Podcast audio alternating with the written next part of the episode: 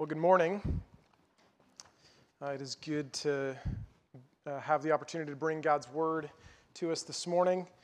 Um, if, we, uh, if, we haven't, if I haven't had the pleasure of meeting you yet, uh, my name is Murray Nickel, um, and I've been given the privilege of serving in our youth ministry, uh, ministering to our 7th to 12th graders as well as their families. Um, my wife Addie and I, we, we uh, as you know, we all moved here last August, so we just passed our one year anniversary here at Redeemer this past month.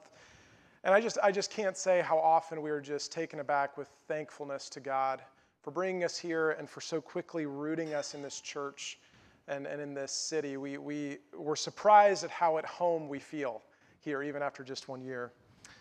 Um, well, if you have your Bibles, uh, you can turn with me to Matthew 22 uh, verses 41 to 46. And as you do that, I want to share a quick story with you. When I was a sophomore in college, uh, I received an email that was addressed to Murray Nickel, but was not addressed to Murray Nickel. was not addressed to me.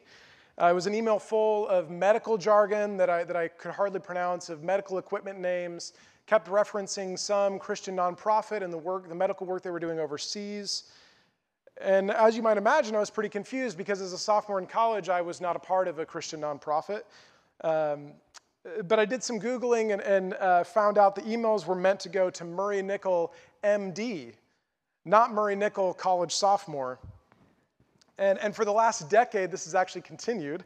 Uh, every once in a while, I'll get emails intended for Murray Nickel MD. I've been given, I've been sent emails inviting me on Israel trips. Uh, I've been sent emails for fundraising for this organization. I've been sent, I've even been sent emails for curbside pickup confirmations. To the point that I finally found a way to get in touch over email with Murray Nickel MD, and we shared a, a laugh over, over the situation. Because as you can imagine, Murray Nickel is not the most common name. Um, but but why, do I, why do I share this? Well, because each time that I get one of these emails, the person, who, uh, the person on the other side, the person who's sending it, has assumed they know who they're dealing with. they assume they know who's on the other side of the conversation. They have a set of assumptions regarding who it is that this email is going to. And and the sad fact is, every time one of these emails ends up in my inbox, instead of the other Murray Nickels, those assumptions are exposed as, as seriously flawed. And I think that's what we find at the heart of Matthew 22. Now, we're, we're in this series, Questions in Jesus. The, the hard questions that are either asked of Jesus or that Jesus asks of others. And, and we've been in, in Matthew 22 for the last few weeks. And our text today comes at the end of this debate Jesus has found himself in with the Pharisees and the Sadducees. Each of these groups has been trying uh, to figure out whether Jesus is going to fall in line with them by lobbying questions at him. And at every turn, Jesus has been a source of frustration and confusion to these groups because he refuses to fit into the mold of what they expect of him. You see, the Pharisees and Sadducees, they, they came to Jesus with all these assumptions of who he should be, that they were caught unaware as to who they were actually dealing with, just like the people on the other side of these emails. And, and that's not just true of first century Pharisees, Sadducees, Jewish people. I think it's true of us as well. You know, whether we're brand new to the church or whether we've been in the church our whole lives, even if we count ourselves as part of God's people, I think there are all sorts of ways that we fail to understand who we are dealing with in the person of Jesus. Know, we come to Jesus with all sorts of assumptions about what we think he must be. You know, all it takes is a, is a minute of scrolling through social media to see Jesus propped up as evidence for and against masking, for Republicans, for Democrats. You see, there, there are ways in which we find ourselves caught in the same trap as the Pharisees, the Sadducees, the Jewish people of Jesus' time, coming to Jesus with all sorts of assumptions of who he should be and failing to reckon with who he is. And the question that Jesus asks today, and the question that I want us to consider this morning, is what happens when we do meet the reality of Jesus, when we do meet the real Jesus. So if you will read with me uh, Matthew 22, verses 41 to 46. Now, while the Pharisees were gathered together, Jesus asked them a question, saying, What do you think about the Christ? Whose son is he? They said to him, The son of David. He said to them, How is it then that David in the Spirit calls him Lord, saying, The Lord said to my Lord, Sit at my right hand until I put your enemies under your feet? If then David calls him Lord, how is he his son? And no one was able to answer him a word, nor from that day did anyone dare to ask him any more questions. Will you pray with me as we come to God's word? Father, God, we thank you for your word. We thank you for your son. And God, I simply ask that, that your spirit would speak to us by your word. And that, God, that you would, you would impress upon us the question of Jesus Who is the Christ? Whose son is he? And that we would behold the glory and the goodness of who he actually is, not who we assume him to be. So, Father, be with us now by your Spirit. Enlighten our minds, enlighten our hearts. It's in Jesus' name we pray. Amen. So, again, the question we're asking of this text is, is what happens when we come face to face with the real Jesus, the reality of who Jesus is? And in this short interaction between Jesus and the Pharisees, I think we see that three things happen. Jesus exposes our assumptions, Jesus challenges our assumptions, and, and finally, that Jesus overwhelms our assumptions. He exposes, he challenges, and he overwhelms our assumptions. So look with me first at verses 41 to 42, where we see how Jesus exposes our assumptions. So, so Matthew sets the stage in verse 41 uh, by saying, While the Pharisees were still gathered together, Jesus asked them a question. And just a few verses earlier in verse 34, Matthew describes the Pharisees with the same language, saying they gathered together. And I'd never picked up on this before, but, but Pastor Fritz mentioned last week that that's the same language as Psalm 2 to describe the way the rulers of the earth gather together against God's anointed, against the Messiah. See, Matthew is continuing to cue us into a reality that there's a fundamental hostility and hardness of heart that lies behind the questions that have been lobbed at Jesus by the Pharisees and Sadducees throughout this chapter. And he's also cueing us in to who Jesus is.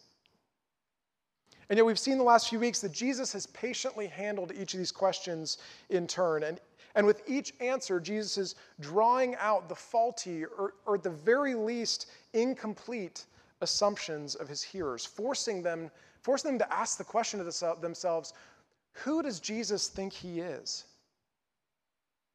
And so finally, in this last chunk of chapter 22, Jesus goes on the offensive and he asks a question in return. And on the surface, it might seem a little bit mundane. He asks, What do you think about the Christ? Whose son is he?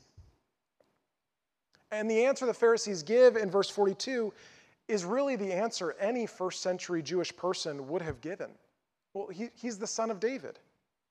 See, if there was one thing that any first century Jewish man, woman, or child worth their ilk knew, it was that the Messiah, God's promised deliverer of his people, was to come from David's royal line. It goes all the way back to 2 Samuel 7, which Pastor Fritz read for us a few moments ago, where the Lord comes to Nathan with a promise to give to King David. And he promises, I will raise up your offspring after you, who shall come from your body, and I will establish his kingdom. He shall build a house for my name, and I will establish the throne of his kingdom forever. See, but Jesus is not just asking a question of the Christ's earthly genealogy. Rather, he's exposing to the Pharisees an assumption about what kind of person, what kind of deliverer this Christ would be. See, Israel had not been under its own rule f- for hundreds of years. I mean, ever since the exile of God's people in the Old Testament, they'd been ruled by foreign powers the, the Assyrians, the Babylonians, most recently the Romans. And for hundreds of years, Israel had read and hoped in the promise of 2 Samuel 7 a king in David's line who was going to come and free God's people. And especially in first century Israel, under the Roman rule, this hope, this promise was palpable. It was in the air. And Jesus, with this seemingly mundane question, is doing something very specific. He's exposing the assumptions that his hearers are holding on to about the Lord's promised deliverer, namely, that he would come in the shape of David, in the mold of David, as a conquering earthly king, a purely human political liberator. And what Jesus is going to expose in this passage is that these assumptions, these assumptions were keeping his hearers from recognizing the reality of the Christ standing in front of them, right in front of them. Um, Addie and I moved into a new house this last, or a little over a week ago.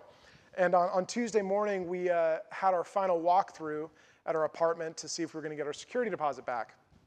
And everything was going fine, it was all going well and dandy until we got to the living room. And everything looked good, but then our landlord pointed something out to me. He said, Hey, will you fix those blind cords? And suddenly I realized, oh, we had tied up all of the blind cords in our apartment on our window blinds so that our cat Hogarth couldn't get to them because he loves to uh, bat at them and try to chew the little plastic caps off the ends of them. And so we had tied them up to be out of his reach. So we were asked to untangle them. And, and what followed was a deeply frustrating, seemingly futile, and endless effort to untangle these cords from one another. Following every single little thread around the back, through back through the bottom, up back through the top, trying to make holes big enough to get these little plastic caps back through. It was frustrating. But the reality was that unless we untangled the cords, unless we untangled these blind cords, the blinds couldn't open and close like they were intended to do. And, and that's not so dissimilar from what we see Jesus doing with this question whose son is the Christ? See, he's exposing a set of assumptions of who the Christ is a purely human political liberator and deliverer. And he's saying, look, you need to see these and recognize that these assumptions have created a tangle. A tangle that, much like a tangled blind cord, is keeping you from seeing the reality of who the Christ actually is. So, so what happens when we meet the reality of who Jesus is, the real Jesus? Well, we see first that he exposes our assumptions. So, so, what about us? Are we willing to hear this question of Jesus, what do you think about the Christ, as an opportunity to acknowledge the tangled cords of our own assumptions about who Jesus is that keep us from seeing the reality of who he is, the truth of who he is? You know, for some of us, it's the assumption of the way that Jesus would vote, which, part, which political party he would align with. For some of us, it's actually the, the assumption that Jesus prefers America.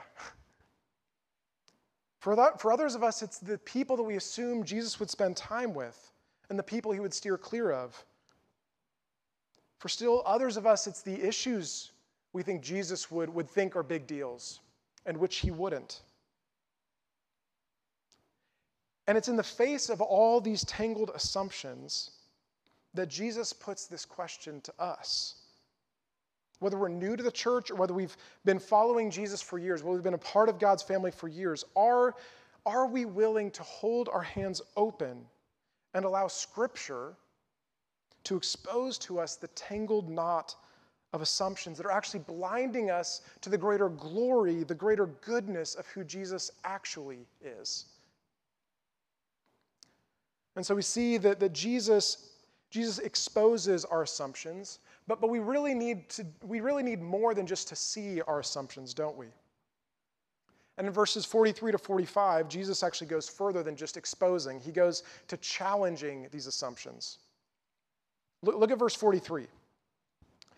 Uh, the Pharisees' answer uh, to Jesus' initial question serves to set up Jesus' real question. And that's a challenge aimed directly at the limited assumption, the limited idea of who this Christ would be. The Pharisees say, well, he would be David's son. And Jesus asks, well, how is it then that David in the Spirit calls him Lord? Now, just as an aside, I think it's worth noting do you notice that Jesus actually upholds the inspiration of Scripture here and our doctrine of inspiration? He says, David in the Spirit calls him Lord.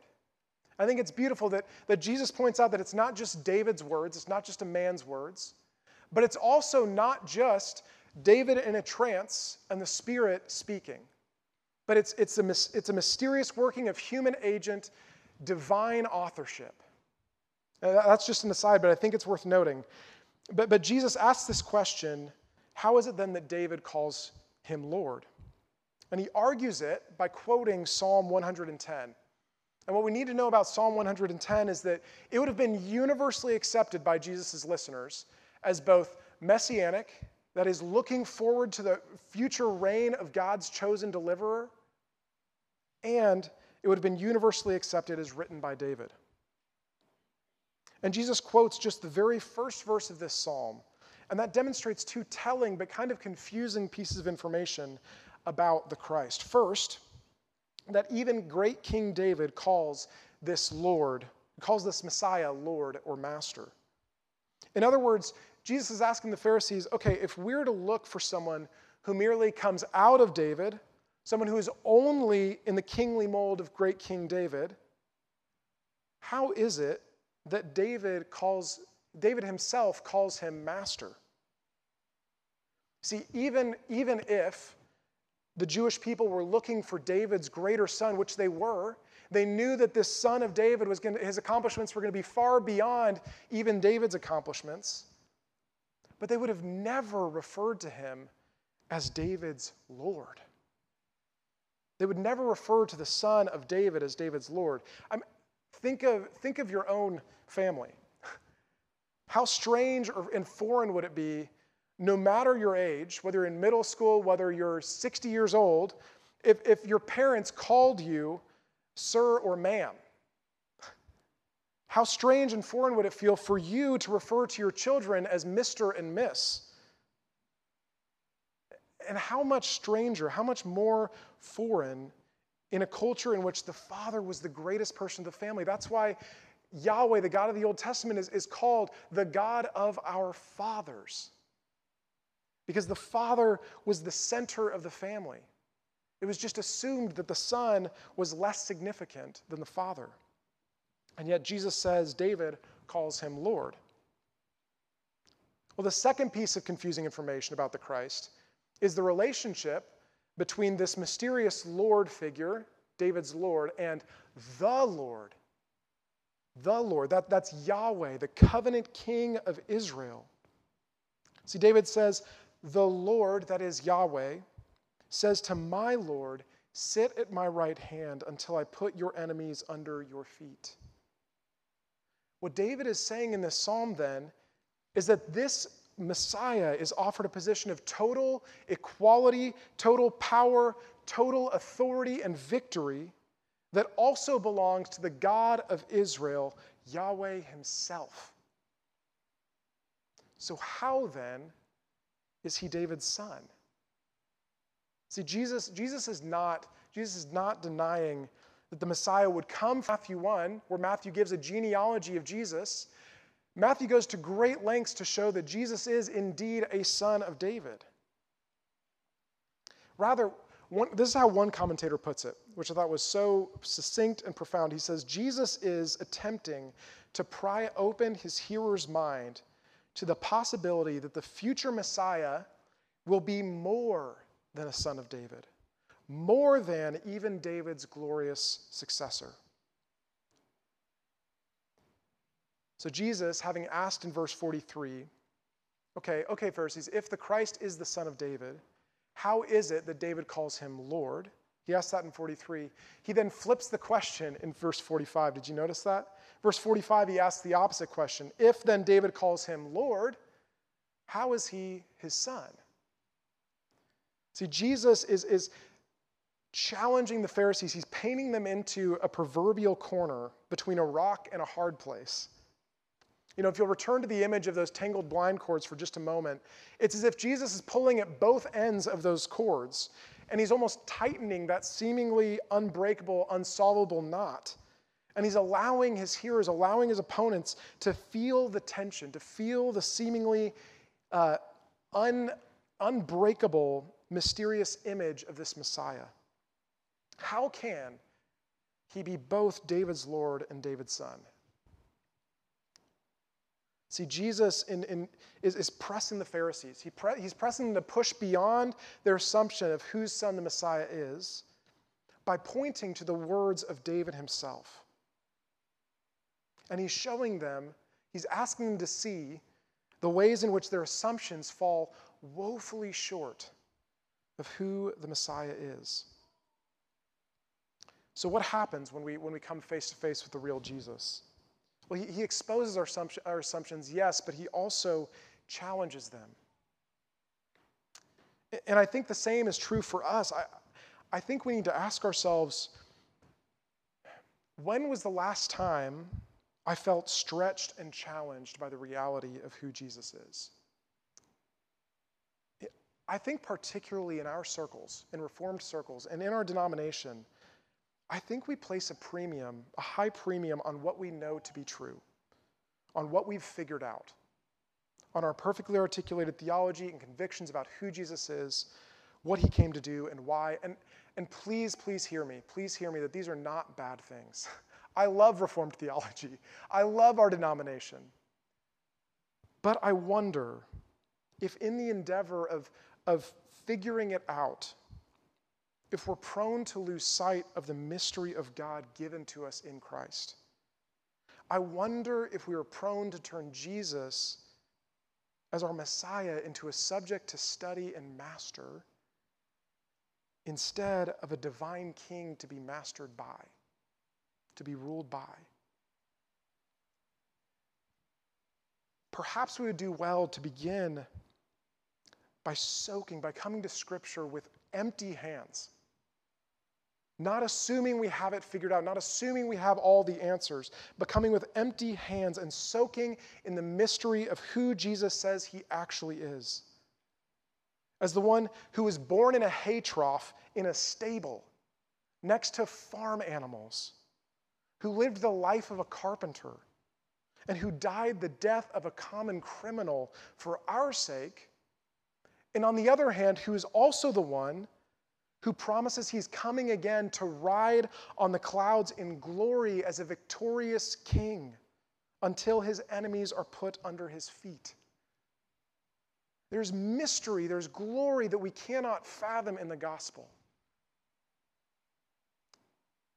So we see that the real Jesus, it, it exposes our assumptions and it challenges them.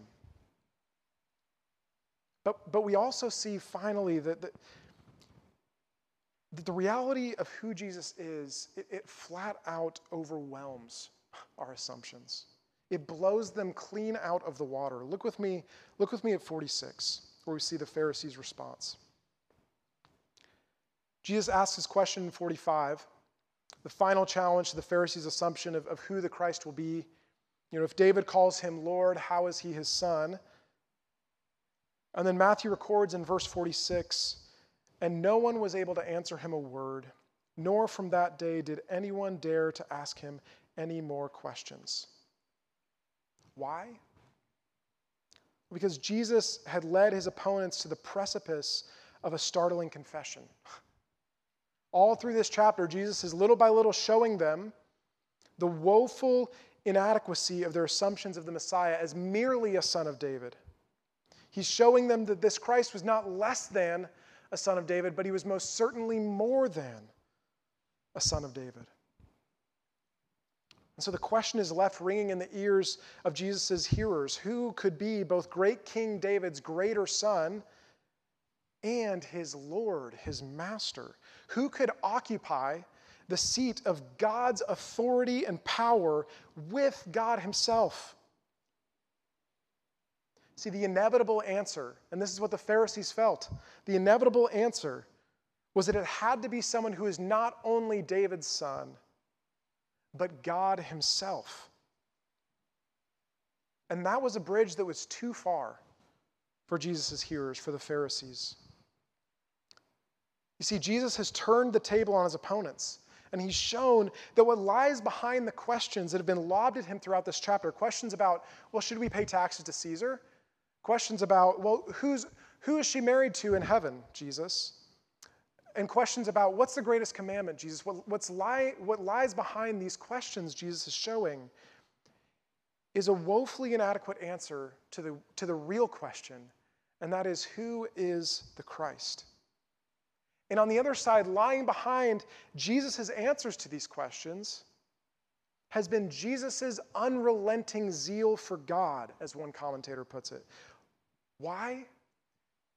Because what Jesus is showing is that as the Christ, he is the eternal Son of God and Son of David, divine and Davidic King.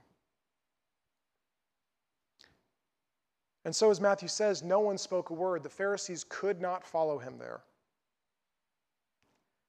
And as, other, other, as others have noted, I, I think that this question is left hanging in the air without an answer for a reason. And I think it's partly for our sake. Because the reality of who Jesus says he is as God himself, it ought, it ought to do what it did to the Pharisees. It ought to overwhelm every one of our preconceived notions of who he is. And it ought to force on us the same question What do you think about the Christ? Whose son is he?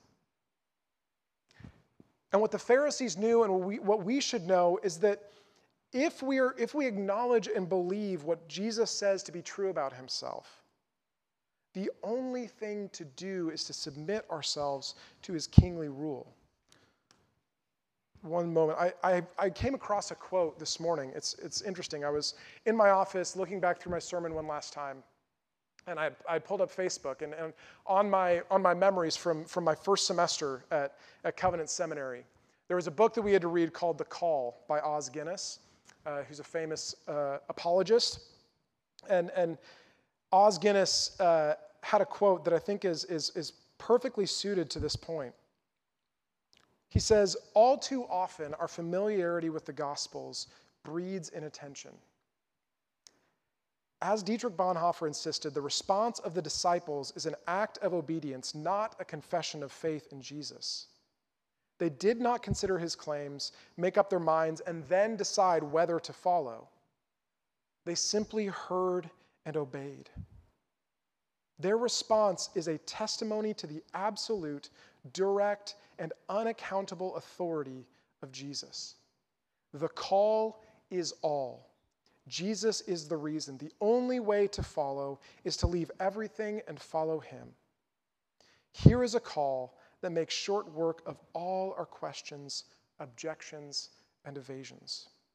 Disciples are not so much those who follow as those who must follow. See, when we come face to face with the real Jesus and we hear what he actually says about himself, and if we accept what he says about himself, the only thing to do is to submit ourselves to his kingly rule. And I don't, I don't know how you hear that. I would be willing to guess that, that for some of us, we're thinking, yes, okay, we get it. Uh, Jesus is the Messiah, he's the Son of God. Check. Uh, can we move on to something a little bit more difficult? You know, maybe the question, maybe, maybe the question that Jesus forces on us uh, feels a little bit disconnected, a little bit abstract from our daily lives, sort of weightless. Like, what is it, what is Jesus as king, as divine and Davidic king, what does that have to do with my Tuesday morning? Or maybe it sounds a little old and tired, something you've kind of moved on from. Or maybe it even sounds a little oppressive. Like, why would I, why, why would I want to submit myself to, to any king, let alone Jesus? Uh, I, was, I was meeting with someone uh, just the other day. We were hanging out and talking about, uh, we happened to be talking about just kind of like how the gospel goes from something that I know to something that I do, to a life of obedience. And, and this person made this comment, something to the effect of, you know, it's hard for it to matter to you until it becomes beautiful to you. And I think the same is true of our answer to the question what do you think about the Christ? Whose son is he? I think that that question will only matter to us to the extent to which we actually find the image of Jesus as king divine and Davidic king, God and man, the extent to which we find that image to be a beautiful picture. And nowhere do I think is that picture painted more beautifully than, than in the psalm that Jesus quotes, Psalm 110. And, and the New Testament writers picked up on this. Because starting here, Psalm 110 becomes one of, if not the most quoted psalm in the New Testament. So, what, what kind of king does it describe? I just want you to listen for a moment. You can turn to Psalm 110 if you want, but I also just want to let these, let this image wash over you. Verse 1 The Lord said to my Lord, Sit at my right hand until I make your enemies your footstool. See, David is saying Jesus is a conquering king who defeats all his enemies. So that means that for, for those of us who belong to his rule and reign, who belong to his kingdom, that means Jesus is a king who also defeats our greatest enemies, even death and sin and Satan himself. Verse 2, it says, The Lord sends forth your royal scepter from Zion. Rule in the midst of your enemies. It means Jesus is an advancing king. His kingdom work is not done, it continues through his people, his church. That's us. That's why his final words to his disciples in Matthew 28 are go and make disciples of all nations. His kingdom is actively and inevitably marching forward and expanding until all the earth is under his kingly rule. Abraham Kuyper, a theologian of the turn of the 20th century, said it this way. You may have heard this, this, uh, this quote there is not, There's not a square inch in the whole domain of human existence over which Christ, who is Lord of all, does not exclaim, Mine. That means that on your Tuesday morning, there is no aspect of your life, there's no aspect of our life or this world that is beyond the reach of the kingly rule of Jesus as the Christ. And that means that for those who belong to it, those who belong to his rule and reign, your workplace, your school, your neighborhood, your very home is the place where Christ's scepter is moving forward. But Jesus is not just a king of rule, he's also a king of relationship. Verse, verse 4, the psalmist says, You are a priest forever after the order of Melchizedek. See, Jesus is a priestly king.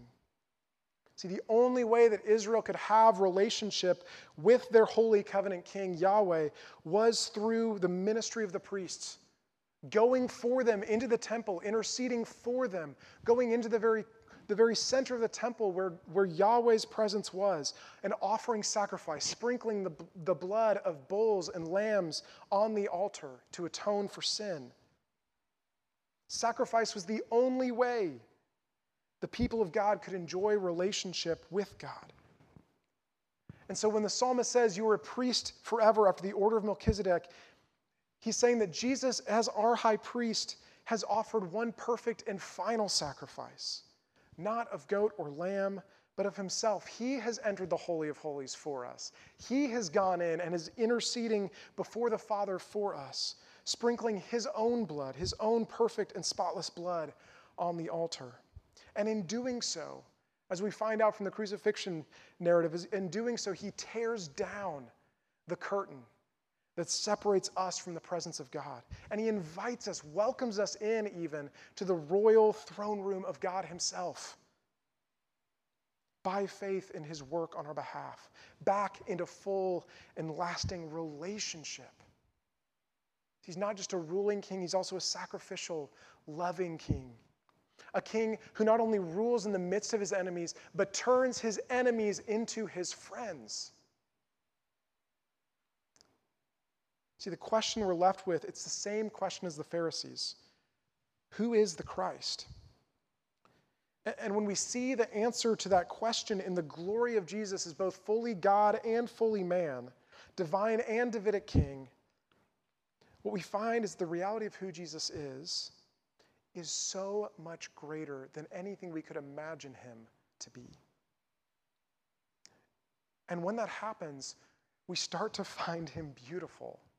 And we're actually freed to respond like Peter did when the question was asked of him, where he said, Jesus, you are the Christ, the Son of the living God. Friends, that's a response of, of joyful and humble submission. See what happens when we come to Jesus, when we come face to face with the real Jesus, is our assumptions are overwhelmed in the light of who Jesus is. He's so much greater than our assumptions. Let us respond in obedience and faith. Let me pray for us. Father, God, we, we praise you for who you are. We praise you as, as our King. We thank you, Father, for your Son, for the fact that he is both fully God and fully man, that he shares in your glory and power and victory, and that hidden in him we do as well. Father, my prayer is that as we go from here, Father, let, let the beauty, the glory of who your Son is, let it not grow stale to us. Let it be as fresh to us today as it has been, as it was the first day we heard it. We ask for your Spirit's help, and we praise, pray these things in your Son's name. Amen.